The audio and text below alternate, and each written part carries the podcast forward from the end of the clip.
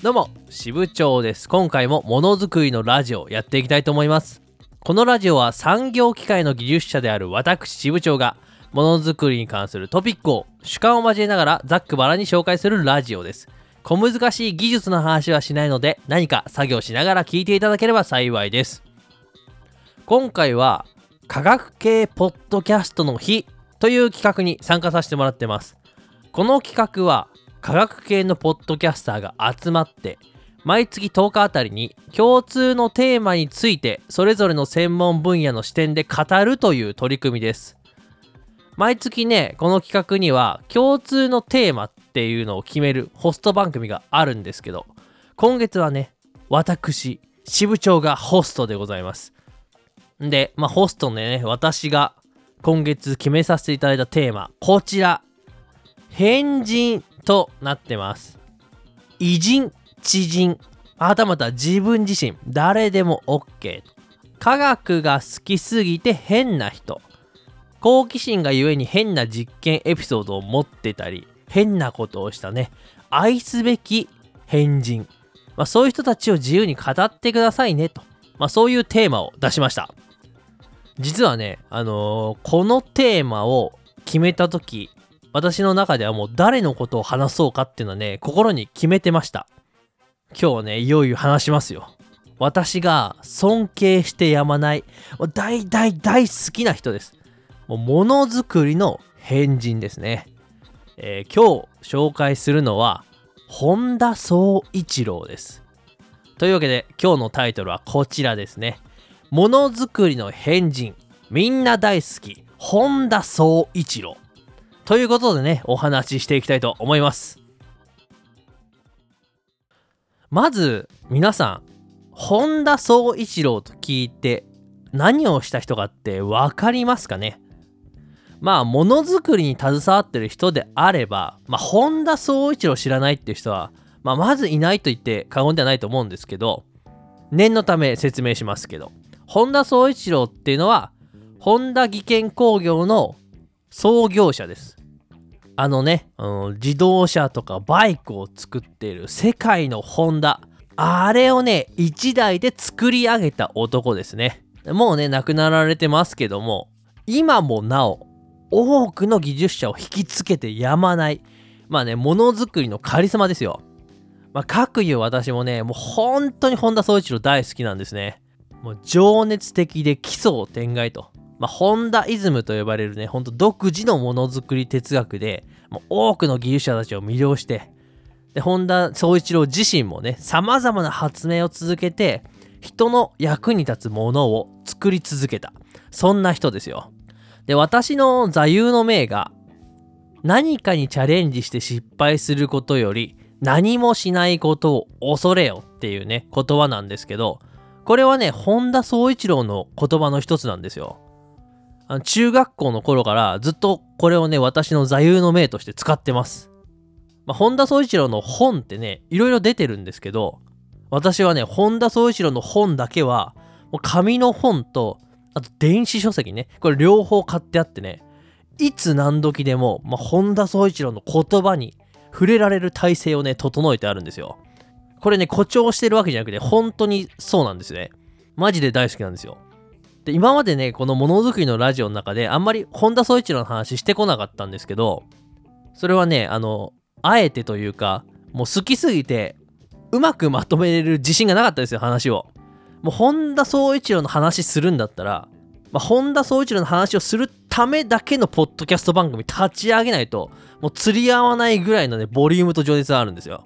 本田宗一郎のラジオをやんなきゃいけない。まあそんぐらいの勢いなんですけど今回はね、まあ、ちょっとおもその重い腰を上げて、まあ、本田宗一郎を知らない人にですね、いかにこの本田宗一郎が魅力的な変人であるか、まあ、これをね、少しでも知っていただければなと思います。で、本田宗一郎のね、遠隔からちょっと説明していきますけど、本田宗一郎が誕生したのは、1906年11月17日です。静岡県の、まあ、天竜市で生まれました。で、本田宗一郎のね、実家は鍛冶屋をしてたんですね。で、父親の本田義平はまあ、非常に腕がいい鍛冶師ということでね、有名だったんです。で、母親も旗織りの名手で、両親ともね、ものづくりに関わってるという、まあそういう環境で本田宗一郎はね、育ちます。こう、鍛冶屋独特のね、カンカンというね、鉄を打つ音ね、これを子守歌代わりにして、本当に物心つかない頃からね、もう鉄くず、そこら辺にある鉄くずを組み合わせて、よくわからないものをもう大量に作ってたという逸話もあります。もうとにかくその時点でね、もうものづくりの変人が垣間見えるわけですよ。で、それはね、まあ、本田宗一郎の幼少期のエピソードからも垣間見えて、やっぱね、小さい頃から、もう非常に手先が器用なのと、あと機械に対するね、異常なまでの探求心とか好奇心を本田宗一郎持ってたんですね。で、ある意味で一つの人生の転機となるのが、まあ、本田宗一郎が7歳の時です。住んでる町に初めて自動車というものがやってきたんですね。その時点で1914年なんで、自動車なんてね、こうめったにお目にかかることができない。まあ、走ってないんですよ。で、そんな自動車が街にやってくるとなってね、もちろん本田宗一郎見に行ったわけです。まあ、この時のエピソードについてはね、本人の手記があるので、それを読み上げますけど、私はガソリンの匂いを嗅いだ時、気が遠くなるような気がした。普通の人のように気持ちが悪くなったのではない。胸がスーッとしたのである。そのたまらない香りは幼い私の鼻を捉え、私はその日から全く自動車の亡霊みたいに走るその後を追っかけ回した。金魚の糞だと笑われながら自転車が擦り切れるほどペダルを踏み自動車の後を追ってガソリンの方向を嗅ぎ越に浸った。道に油がこぼれているとそれに鼻をくっつけ匂いを存分に嗅ぎ時間が経つのを忘れた。そしてその日の晩飯のなんとうまかったことか。その頃から私が抱いた最大の望みは、自分の手で自動車をいじり運転し、そして思いっきりすっ飛ばしてみたいということであった。その念願が達成できるのはいつ何時か。しかし必ず来ると私は信じてやまなかったのであると。7歳ですよ。道にこぼれた自動車の油を置かずにご飯食えちゃうわけですからね。これはもう変人でしょう。こうやってね、本田宗一郎がね、初めて自動車というものに出会ってですね、これに引きつけられていきます。そしてね、幼少期ね、もう一つエピソードがあるんですけど、それが飛行機との出会いです。これはね、本田宗一郎が10歳の時、浜松にですね、米国の超人と呼ばれた飛行家、まあ、飛行機乗りですね。アート・スミスって人がやってきたんです。浜松市の練兵場でアート・スミスの曲芸飛行大会が開催されるっていうのを聞いたんですね。でもこれを聞いた本田宗一郎はねもう10歳ですけどいても立ってもいられなくなってですねもう学校もサボって親の目も盗んでねその飛行大会をね見に行こうと決意しますでね本田宗一郎の家からその会場までね片道20キロ以上あったんですけどそれでも構わないと親の目を盗んでね、親の自転車を借りて、それを漕いで、まあ、飛行大会までね、実際行ったんですね。でもね、やっぱ、たどり着いたのはいいものの、まあ、当然といえば当然なんですけど、チケットがないと大会入れないんですね、中に。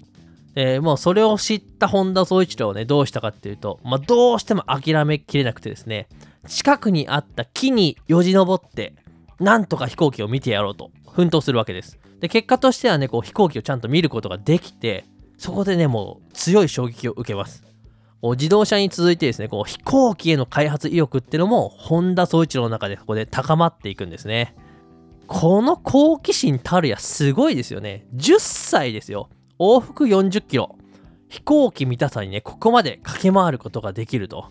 やはりもうすでにね、こう、ものづくりの変人、本田宗一郎がね、もう10歳で完成されてますね。でね、まあ、本田宗一郎は小学校を卒業した後にですね、デッチ暴行っていうね、今だとあまり聞かないけど、まあ、弟子入りみたいな感じかな。まあ、そんな感じでね、自動車修理工場で働き始めます。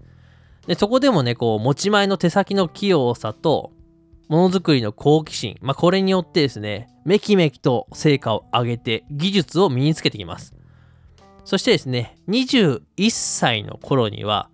まあ、のれん分けをしてね、自分の自動車修理工場を立ち上げます。それに飽き足らずですね、自動車部品の製造にも乗り出します。まあ、ピストンリングって呼ばれるね、エンジンの中にあるこうピストンにつけるね、リングです。密閉性を保つためにですね、つけるリングを開発するわけです。で、これをね、今でいう、まあ、トヨタ自動車に収めながら、自分自身もいつかね、自分の自動車を作ってみたいという野望をこう胸にふつふつと燃やしてるわけですね。そんな中、訪れたのが、1945年の終戦です。日本がね、こう敗戦して戦争が終わったんですね。こう日本全体がね、敗戦の虚無感に包まれていた非常に暗い時代でもあります。そんな時代、本田宗一郎は何をしたかと言ったらですね、なんとね、自分の会社を売って、とんでもないことを始めたんです。本田宗一郎は、戦争が終わったのだから、今度は自分の個性を伸ばした好き勝手なことをやりたいと言って、まあ、全てを投げ捨ててまず何をしたかって言ったら1年間何もしないをしたんですよ本田宗一郎はね人間休業宣言っていうのをしたんですねその時点でまあ本田宗一郎ね自分の会社も立ち上げてたしねこう自動車部品のね工場もやってたんだけど全てを投げ打って本田宗一郎38歳。子供もいます。でも妻にこう言うんです。俺は1年間何もしないと。遊んで暮らすから食べさせてくれ。と言って、本当に1年間何もしなかったんです。人間を休んだんですね。何もしないって言ってもね、一応何かはしてて、何をしたかって言ったらお酒を飲んでたんですよ。ドラム缶入りのね、医療用アルコールを買って、自家用のね、合成酒を作って、まあ、それを友人と飲み明かして、やることがなくなったら軒下で座ってこう、ぼーっとしてたんですね。さすがに見かねたね、奥さんが、暇だったら草くらい抜いてくださいよ、と言ったらですね、はいって言って1本だけ抜いて、ぼーっとするみたいな そんな感じのことをね、1年間やったんですね。これを変人と言わずして、何と言いますかまあ、本当にね、宣言通り1年間ね、人間を休業してたわけです。まあ、とんでもない行いに思えるって、まあ実際とんでもない行いなんですけど、これ実はね、すごく重要な意味がある行いだったんですね。この1年間の休みの間、本田宗一郎はぼーっとはしてたんですけど、本当にぼーっとしてたわけじゃなくてね、ずーっと考えてたんですね。何を考えてたかって言ったら、この先の日本の未来を考えてたんです。終戦とともにね、これから変わるであろう日本の情勢を一旦客観的に見て、まあ、今後の在り方を探るために一回ねその社会の中から抜け出したんです本田宗一郎曰く世間がわからないのに仕事をするというのは地盤の柔らかいところに物を立てるみたいなことだからやめた方がいいとまあ、そういう考えがあって1年間日本を見続けるという時間を取ったんですね。いやこういうね振り切ったことをできるっていうのもねすげえなって思いますよね。でちゃんとですね1年きっかり休んだ後その人間休業宣言っていうのを解消してね本田宗一郎が最初にしたことそれは1946年本田技術研究所の設立ですこれね今のホンダの元となる会社ですよ。これをね、1年間の休みの後にポーンと作るわけです。そして、この数ヶ月後にね、すぐに日本を変えるような大きな発明をしてきます。それがね、バタバタと呼ばれる機械ですね。そう言うとね、なんか全然聞き馴染みがないと思うんですけど、こう言えばね、馴染み深いと思います。原動機付き自転車です。原付きです。戦後の時代はですね、やっぱ交通事情っていうのは戦前よりもやっぱ悪くなってたんですね。交通のね、メインの手段っていうのはもっぱら自転車だったわけですよ。で、大きな荷物を背負ってね、みんながこう自転車を頑張って漕いでると。で、ほんとそいつはそれを見ながら、ここにもしもね、補助の動力でもつけようものなら、どんなに楽かと。で、これができたらみんな喜ぶだろうな、という思いからですね、本田宗一郎は、戦後使わなくなった無線機用の発電機っていうのがね、いっぱい世の中に転がってたんですけど、それに目をつけたんです。それを自転車にポン付けして動力として使えばいいじゃないかとひらめくわけですね。で本田宗一郎そこまでね自動車の修理ずっとやってきてますからエンジンをいじるってお手の物なんですよ。でまずはねこう妻の自転車を実験台にしてね家にあった湯たんぽにガソリンを入れてでエンジンをつなげてこう疑似的なねもう本当に自転車に原動機をつけた原動機付き自転車を作ってまあ、それでね、妻を走り回すわけですね。で、奥さんも、まあ、それ乗って、ああ、なかなかこれは便利だよとか、まあ、ここがこういう風にね、主婦としてはいけてないと思うよというアドバイスをして、まあ、それを素直に取り入れてですね、製品にしていきます。でそれがね、もう本当に爆発的な大ヒットで、飛ぶように売れていくんですね。だからみんなね、自転車漕ぐの大変だったし、もう燃料がもうそもそも高いっていう時代においてね、非常に燃費が良くて、エンジンで移動できる乗り物っていうのがめちゃくちゃ重宝されてたんです。まあ、そこにね、バシッとハマって、もう大ヒットです。ヒットしすぎて、もともとはね、こう、軍から無線機用の発電機をね、買い受けて、それを改造して使ってたんですけど、それがね、日本中からなくなってしまうほどにヒットしたんです。でも需要あるから、じゃあとうとうですね、エンジン自体を自分たちで作ろうということになってきます。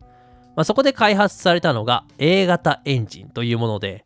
まあ、50cc で、まあ、0.5馬力っていうですね、まあ、当時としてはね、非常に優れた性能のエンジンを開発して、これがまたよく売れたんです。で、ここがまさにね、ホンダのスタートだったわけですね。で、この時点で、本田宗一郎って40歳なんですよ。わかりますか？この凄さが。40歳の時に初めてなんかバタバタっていうですね、原付きっていう製品、自分の製品を世の中に出して、ここから1台であの世界のホンダを作り上げるんですからね。もうここからがね、すごいんですが、これを喋ってるとですね、やっぱ一本ポッドキャスト番組作らなきゃいけなくなっちゃうんで、だいぶここからちょっとはしょって話すんですけど、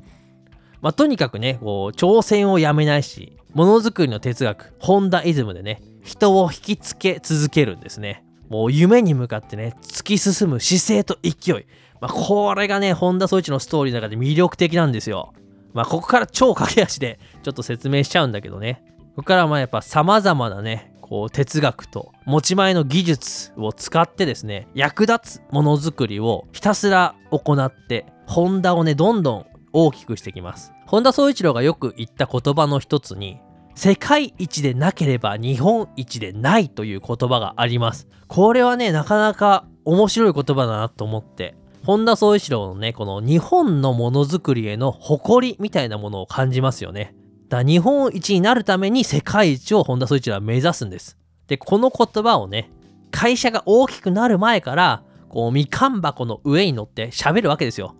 数十人の社員の前でこう、唾を飛ばしながらね、おじさんなんでめっちゃ唾飛ぶらしいんですけど、その唾飛ばしながらね、もう叫ぶわけです。別にね、それは社員に葉っぱをかけてるわけでもなくて、かっこつけてるわけでもなくてね、本田宗一郎の本気の言葉なんですよね。で、それが社員に伝わるんで、みんなもこう、奮い立たせられるし、こう、本田宗一郎に引きつけられていくんです。熱いんですね、これ。で、でも最初はこう、本田宗一郎は二輪ですね、こうバタバタっていう原付を開発したんで、バイクの世界を極めていきます。そこで一気にね、ホンダというものを大きくしていくんですけど、1963年にですね、とうとう自動車の生産にこぎつけます。あの自動車のね、油の匂い嗅いで飯食ってた7歳から50年経って、いよいよね、夢を実現させていくわけです。そしてね、今のホンダにそれが続いてるわけですね。ちょっとね、ここをね、語りたいんだけども、発明品が多すぎて、ね、本当に語れないんで、またちょっとね、ちぎってね、いろいろエピソード語っていきたいなと思いますけど、遠隔としてはね、こんな感じなんですよ。で今日は変人っていうテーマなんで、こう、ザクバランにもっと変人のエピソードをね、語っていきます。まあ、本田宗一のやっぱね、ものづくり哲学が魅力的なんで、こだわりが強いんですね。特にこだわってたのが作業着です。本田宗一郎はね、会社の作業着を白色にすると。まあ創業以来ね、そうやって決めて、もうその文化がね、引き継がれてます。だからね、白いつなぎ、白い作業着って言ったら、まあやっぱホンダって感じしますよね。で、普通に考えれば、ものづくりの現場で作業着着ると油で汚れるから、白ってね、一番不向きなんですよ。でも本田宗一郎はわざわざ汚れが目立つ白を選んでます。それはね、汚れが目立つ白い作業着だと汚さないように気をつけるだろうと。そうなれば作業着を汚さないってことは同様に機械本体も汚さないように気をつけるようになると。まあ、こういう考え方が根底にあるんですね。まあ、言うは安しなんですけど、これをね、ちゃんと実行して企業の文化にしてしまうっていうのはね、すごいですよね。あとね、作業着つながりで一つエピソードがあって、まあ、本田宗一郎非常に功績を残したんで、蘭寿宝章っていうですね、非常に名誉な勲章を皇居で授与されることになりました。まあ、当然ですね、こう、天皇陛下からね、授与されるわけなんで、タキシードというか、モーニングみたいなね、塩ビ服みたいな清掃で臨まなきゃいけないんです。で、まあ当然ね、本田さん、清掃でお願いしますと言われるんですけど、まあ本田宗一郎はね、偏屈なんで、技術者の清掃っていうのはな、白い作業着なんだって言い放って、作業着でその授与式に出席しようとするんですね。もう最終的にね、いや、それはちょっと、もう本当に勘弁してくださいって言って、結局、塩ビ服は素直に着るんだけど、本人はね、実はそこにはそんなにこだわりなくて、まあ、ちょっとごねてみたかっただけというね、ことを後のインタビューで語ってますけど、まあ、そういうね、なんか可愛げのあるね、わがままを言ったりする、お茶目な一面もあるんですね。まあね、本田宗一郎っつったらね、こう、成人君主じゃなくて、結構感情的だったりとか、規定列な部分があるんです。まあ、とんでもない荒くれ者の一面もあるんですね。基本的にはこうすごくね熱が高いというか情熱的なんでめちゃくちゃ怒るんです従業員からはねやっぱ親しみを込めて親父なんて呼ばれてますけど一方でやっぱ仕事を一緒にした人に対してはね、まあ、親父さんは怖かったねとみんながね口を揃えて言うともう作業中に中途半端な仕事をしようもんならもう容赦なく、あの、今じゃね、ちょっと考えられないけど、工具でね、殴りつけてきたりとか、灰皿を投げてきたりとかね、もう荒くれ者なんですね。しかもね、こう、怒られた人よりも、まず怒った本田宗一郎本人が泣いてるっていう場合もね、多かったみたいです。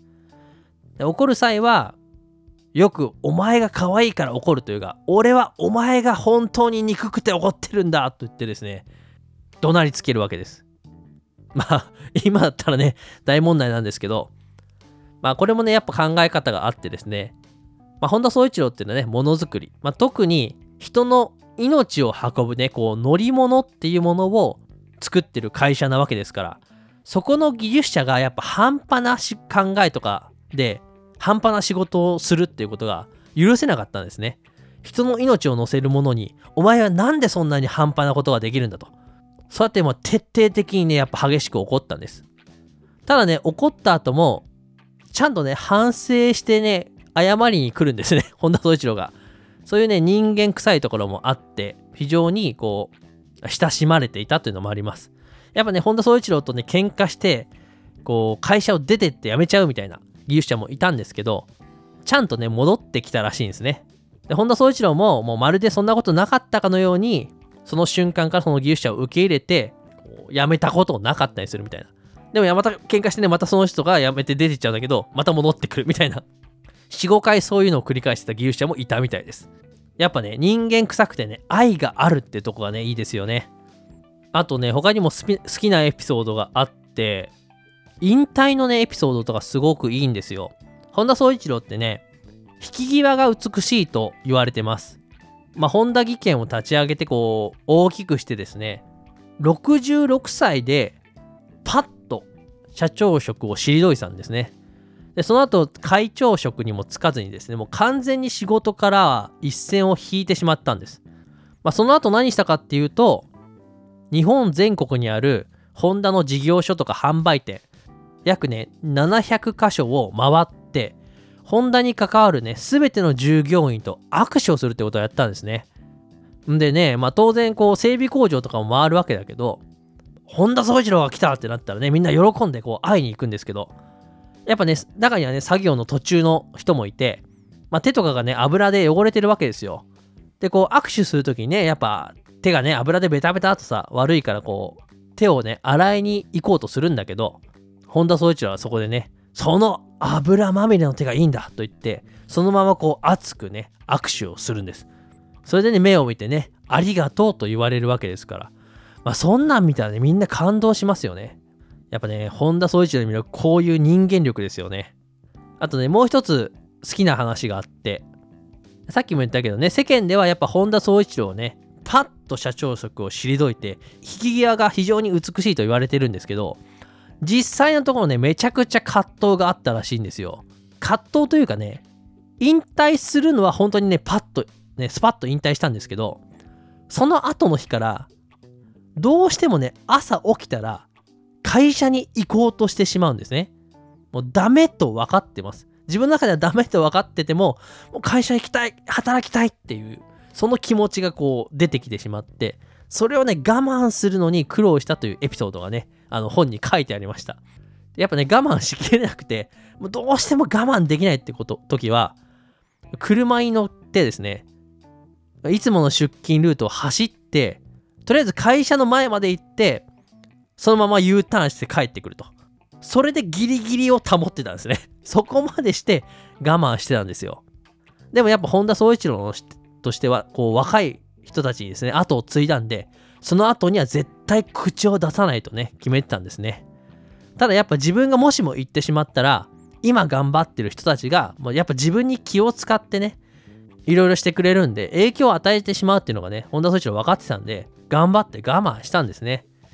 これもね、やっぱね、すごくものづくりが好きで、すごく人間臭いというか、まあ、どれだけね、こう、ものづくりとか仕事を愛してたかっていうのがね、すごいわかるエピソードね、好きなんですよ。あと一つね、あの、お葬式の話もね、これすごく素敵なエピソードで。まあ、本田宗一郎はね、1991年8月5日、84歳で亡くなってしまいます。まあ、その時にね、遺言として書いてあったのが、葬式はしないでくれっていう遺言なんですね。で理由はね、俺の葬式は多くの人が集まってしまうと。そうするとたくさんの車が集まるから周囲に渋滞が起きてしまう。自動車会社の創業者が自分のせいで周辺の人たちの交通を不便にすると。こういうことはね、あってはならないと。まあ、こういう思いがあったんで、やっぱね、自分の葬儀っていうのはしないでくれと遺言に書いたんですね。だからね、実際に本田宗一郎のその葬儀、葬儀というか車葬っていうのはね、行われなかったんですよ。やっぱね、死に際までね、ここまで徹底してね、こう自分の価値観を貫いて生きることができるっていうのは、こうグッとくるものがありますよね。まあ、他にもね、いろんなエピソード本当にあるんですよ。名言ももうこう、もうね、すごいいっぱいあるんだけど、語りきれないですね、やっぱね。とにかく人の役に立つものを作ると。まあそういうものづくりの本質的な部分を徹底的に突き詰めて、もう技術を研究して、さらにね、人間そのものをすごく見て研究して、もうひたすら価値を生み出したと。自由奔放で破天荒ながらですね、様々なものを発明して世界を変えた技術者。それが本田宗一郎なんですね。いやー、すごい長い すっごい長い回になってるし、ううまくまとまってないんですけどね。まあ、とにかく本田宗一郎、技術者だったらね、みんな大好きなんです。やっぱね、いろんな人の本の中に本田宗一郎の話って出てくるんですよ。例えば、ホンダジェットっていうね、小型の飛行機あるんですけど、この開発者の藤野さんっていう方の本があるんですけど、その方の本の中にも本田宗一郎って出てきます。これちょびっと出てくるというかね、なんか厄介者として出てくるんだけど、ホンダで飛行機を開発するにあたって、絶対にやっちゃいけないことっていうのがあって、それは何かっていうと、本田宗一郎に、ホンダで今飛行機を開発しているということを言っちゃダメってことです。なぜかっていうと、もうそれを本田宗一郎が聞いてしまったら、もう歯止めが効かなくなってしまうからですね。その時点でね、さっきも言ったけど、本田宗一郎引退して一線を退いてたんだけど、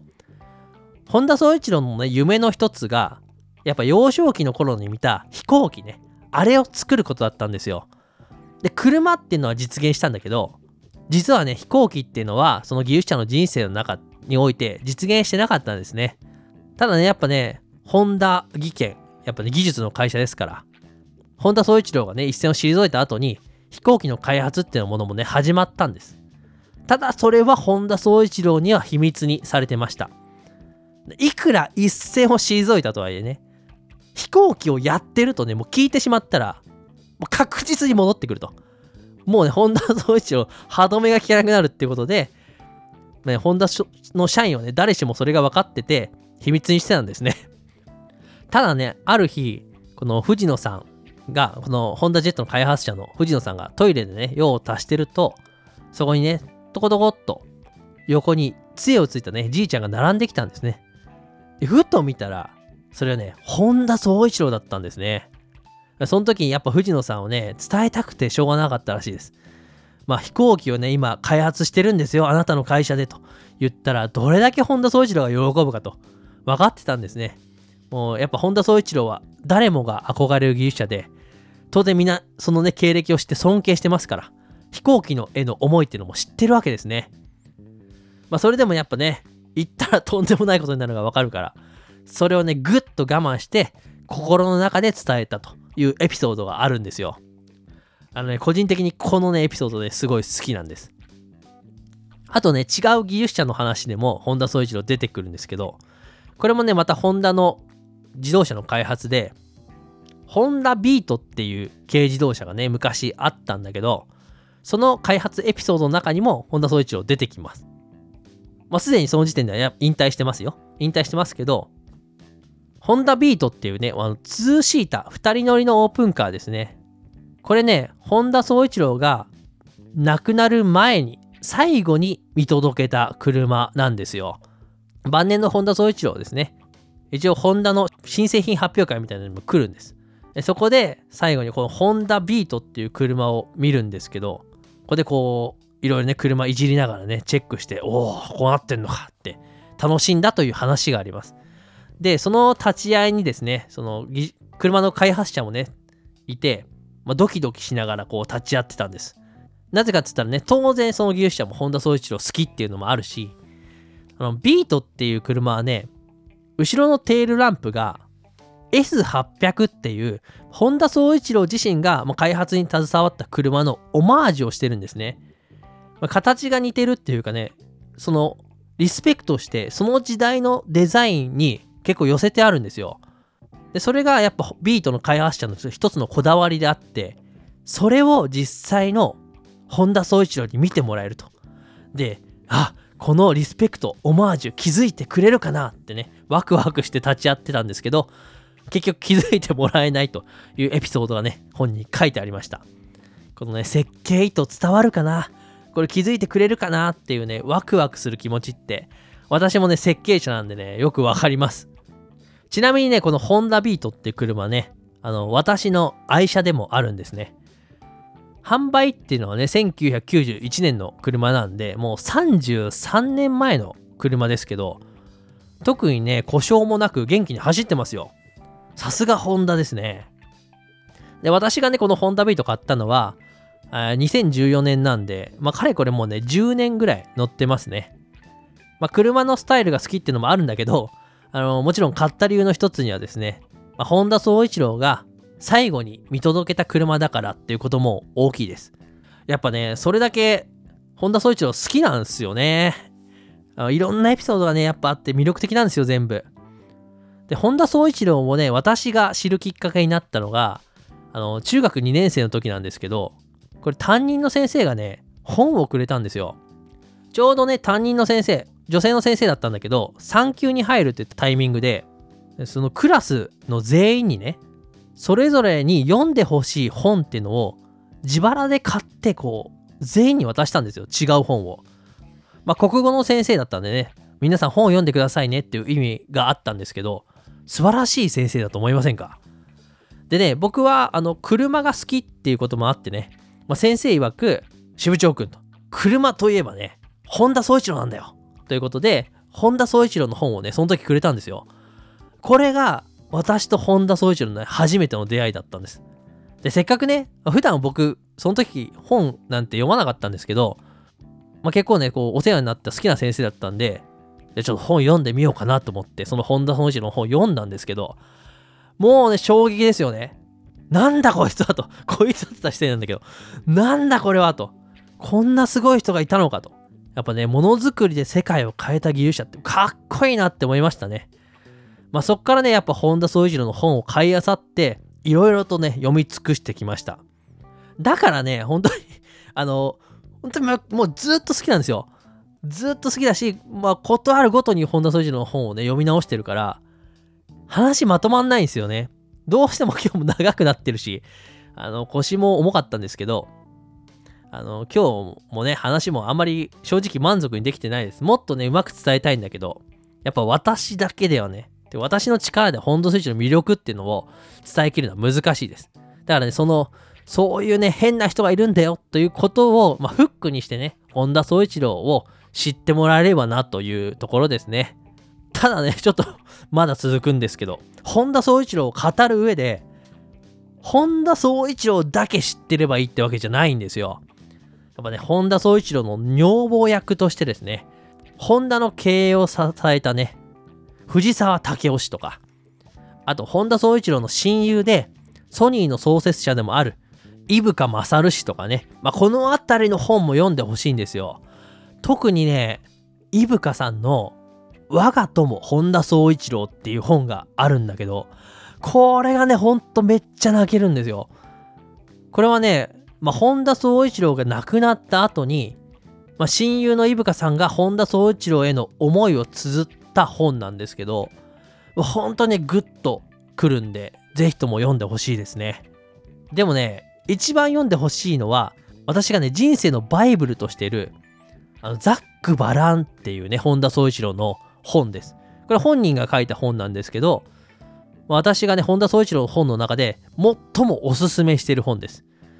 あの、結構癖強めでね、あの、読みやすくはないんですけど、面白い本ですよ。私はね、こう、人生の節目とか、大きな仕事の前とかね、こう仕事のモチベーション下がった時は、このザック・バランって本を手に取ってですね、もうパッと適当なところ、開いたところから読み始めます。もうザック・バランなんで、どっから読んでも別に読めるんですよ。でもやっぱね、読むとね、不思議なことにね、すごく元気になるんです。この本が執筆されたのが1960年なんで、まあ、本田宗一郎がね、ほんと現役バリバリでね、働いてる時の本なんですよ。でね、この1960年っていうのが非常に重要で、これ何の年でもないんですけど、何の年でもないっていうのは、本田宗一郎が二輪のバイクの生産で成功を収めてたんですけど、まだ自動車は作ってないよって時期の本なんです。だからね、これからね、四輪の分野で世界を震撼させるほどね、大成功を収める本田宗一郎が、成功する前に書いた本なんですね。こう、なんかね、成功者がね、書く自己啓発本とかってあるけどさ、成功する前の人が書いた本ってなかなかないでしょ？だから、ね、すごい面白いんですよ。これから成功する人が書いたものづくりの哲学の本なんです。もうそこに書いてあることの説得力って、もう次元が桁違いですよね。まあ、その本の中では、こう、四輪の開発に対する熱意、これからこんなことをやっていきたいんだと。まあ、今の車こうじゃダメだみたいなね、ことがすごくいっぱい書いてあって、とてつもないエネルギーなんです。だからね、もう本当に大好きなんですよ、この本が。で、この本に書かれてるのは、やっぱものづくりにおいて、いつの時代も欠かせない普遍的なものづくり哲学なんですね。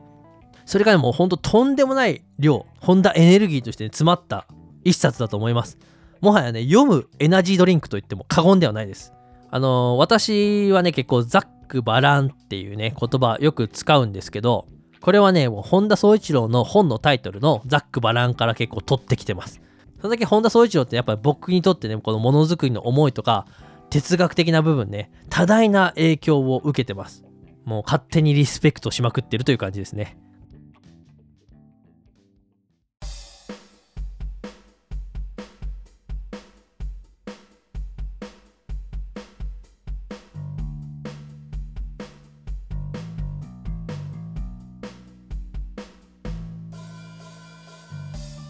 ただね、本当に僕ずっと行きたいと思ってるね、本田宗一郎の聖地があるんですけど、それはまだ行けてないんですよ。静岡県浜松市に本田宗一郎のものづくり伝承館っていうですね施設があって言うならばね本田宗一郎ミュージアムがあるんですよそこね実はまだ行けてないんですそこでしか買えない本田宗一郎グッズねあるんだけどちょっとね場所の立地がねあんま良くなくてなかなかね休みのタイミングとか合わないんで行けないんですけど今年こそですねそこに行ってまあ、こんなもの買ってきたよっていうのをポッドキャストでね報告したいなと思います。なんとかね休みを見つけて行ってきます。というですねまあ本田宗一郎がただただ好きな男のお話でした。ちょっとなかなり長めになっちゃったしちょっと2本に分けるのもあれだから1本にまとめちゃうけどさ。ここまで聞いてくださって本当にありがとうございました。私はしぶちょー技術研究所という技術ブログも運営してます週1更新を目標に更新しておりますのでそちらもぜひ覗いてみてください。また、X でも毎日役立つ技術情報の発信を行っております。朝7時20分、夕方18時20分に投稿しておりますので、そちらもチェックよかったらフォローしていただけると嬉しいです。あとね、ものづくりの視点という Voicy での音声配信もやってます。こちらは月曜日から金曜日までの週5で配信中です。10分ぐらいで聞けるものづくりの話です。ぜひともそちらも聞いてください。あとね、ものづくりのラジオ、これね、いいと思っていただけたら、ぜひとも各ポッドキャストアプリにて評価の方をよろしくお願いします。